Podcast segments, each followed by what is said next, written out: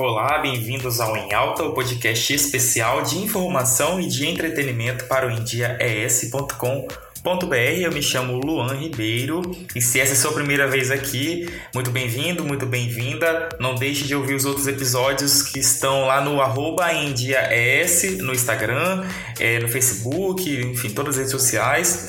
E lá também no meu Instagram, arroba Ribeiro, vocês têm um link também na bio que leva a todos os episódios, tá bom? Uh, também lembrá-los, lembrá-las de acessarem o site endiaes.com.br para notícias é, atualizadas diariamente é, do estado, do Brasil e principalmente lá na região norte do Espírito Santo. É, o convidado de hoje se chama Renato Rossoni, ele é produtor de eventos há 25 anos, é muito conhecido aqui no cenário eletrônico do, do Espírito Santo, né? Uh, olá, Renato, é, cumprimento os ouvintes aí, se apresenta pra gente.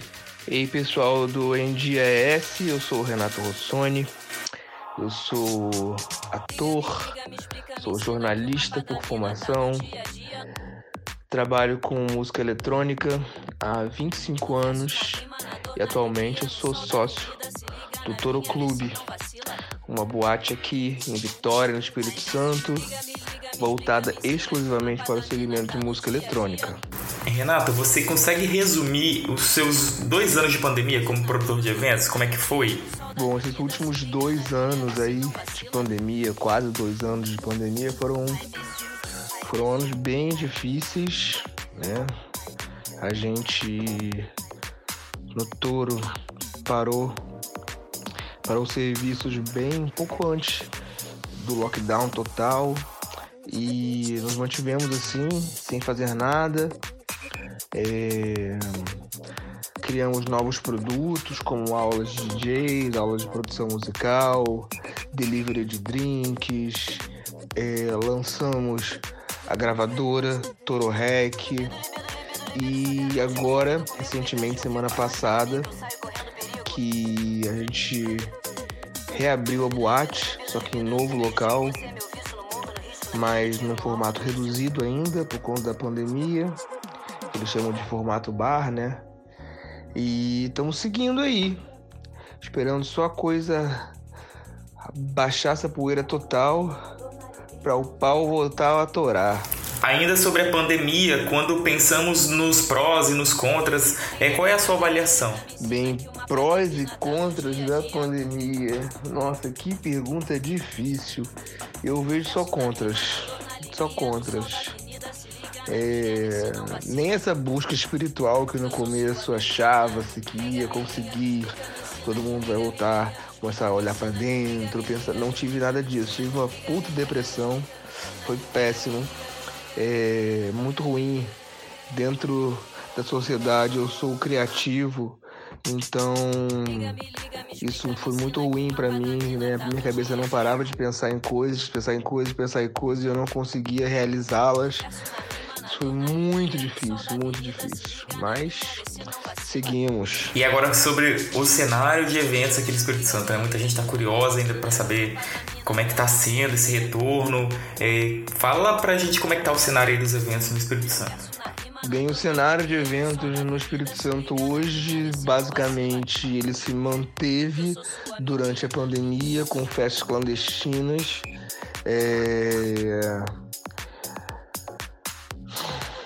Foi bastante festa clandestina.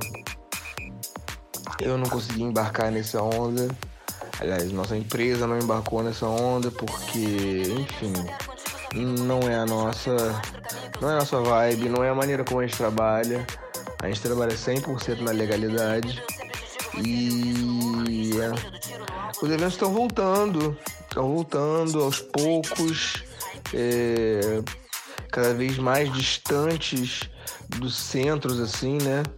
De, de Vitória, de Vila Velha, os maiores centros mas estão voltando aos pouquinhos e acho que o público tá aí com a vontade muito grande de consumir entretenimento. Eu acho que dezembro a gente já tá aí, não vai ter Delta, que vai segurar ninguém. Estou sabendo que o Toro Clube mudou de local, né? Ele ampliou o espaço. Fala pra gente dessas melhorias, o que tem de novidade, onde que tá.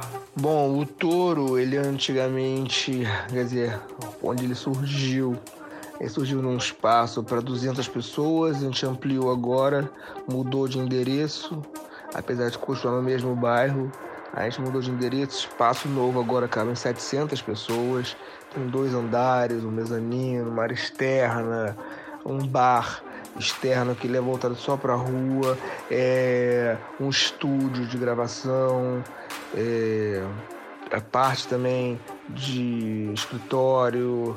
É, bom, a gente ampliou bastante o business e o que vai nos possibilitar agora a trazer semanalmente atrações nacionais e algumas vezes internacionais para o clube.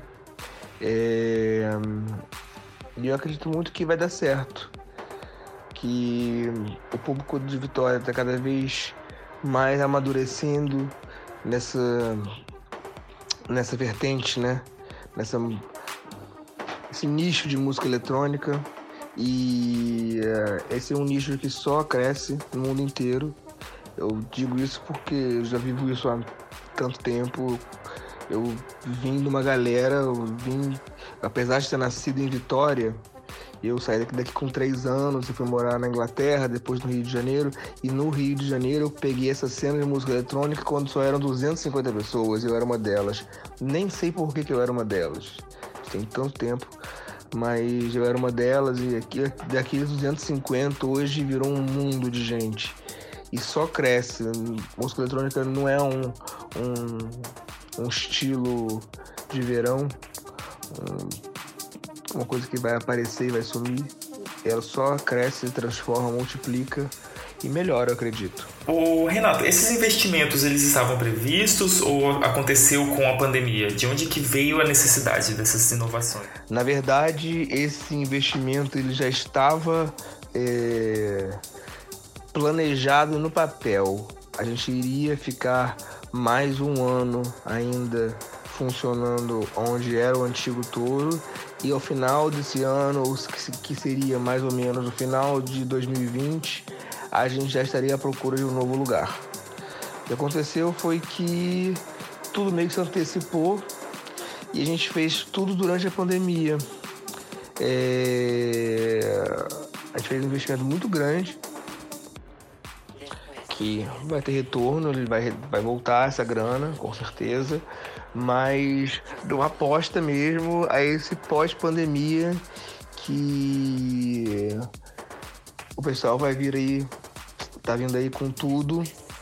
É, eu acho que as pessoas estão dando mais importância agora a esse entretenimento que antes era uma coisa, ah, não vou sair não, vou ficar em casa e tal. E agora que eles viram como que é legal sair à noite, como que é legal socializar, encontrar gente e tal. É, eu acho que as pessoas, vão, as pessoas vão dar um pouco mais de valor a isso e vão gastar mais, vão sair mais, vão se divertir mais, até com medo de uma próxima pandemia, né? A relação do público com a casa de shows é, ficou fortalecida ou enfraqueceu com as mudanças é, impostas pelo coronavírus? Então, eu acho que, na verdade, é, a relação do público com o touro ele, ela se solidificou mais. A gente começou a ver como a gente vivia semanalmente aquilo, essa troca com o público, ela sempre ficou muito superficial. É, porque era sempre em cima de um evento que ia acontecer com esse gap aí de um ano e meio. Muita gente chegou perto, é, querendo apoiar, querendo estar presente, querendo ajudar, querendo linkar a gente com pessoas que pudessem é, fortalecer a, o clube. É, eu acho que a pandemia ela veio para fortalecer a nossa relação com o público e a nossa relação com a gente, com nós mesmos, é, com, que, com o nosso propósito com essa boate, que não é só ser uma boate, é ser um, um way of life mesmo. Em relação à marca, né, de vocês, né, além dos eventos, é realizado assim algum trabalho, né, feito pelo clube nesse sentido de aproximação, fidelização? Não, nosso único trabalho de fidelização com o público, a gente fideliza ele pelo produto que a gente oferece. E, no, e nosso produto, ele está primeiramente baseado, é, baseado não, sustentado pela música. É, você pode ter certeza de uma coisa: qualquer noite que você for ao touro, qualquer, de olho fechado, você pode ter certeza de que o que você vai encontrar lá, primeiramente, é música boa. O underground, ele é uma tendência ou você acha que, esse, que essa vertente, essa cultura ainda sofre um preconceito assim, da sociedade? Então, não, underground não é uma tendência, nunca foi uma tendência. Na verdade, underground é o início do que hoje chamam de mainstream. Se você tem movimentos hoje de massa, é porque eles surgiram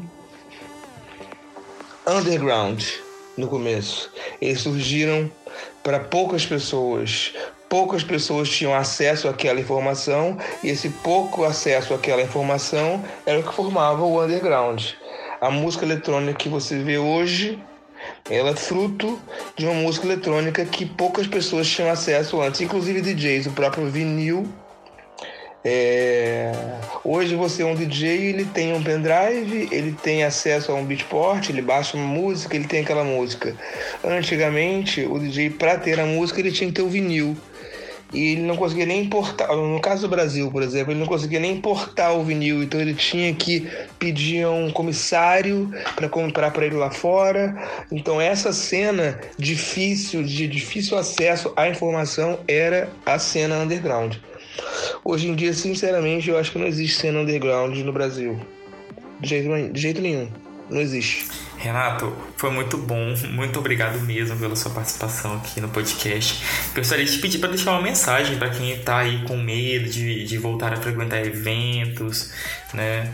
E se despedir mesmo, tá bom? Muito obrigado pela sua participação aqui. Para mim é uma honra ter é, a sua atenção aqui, a sua colaboração com esse podcast.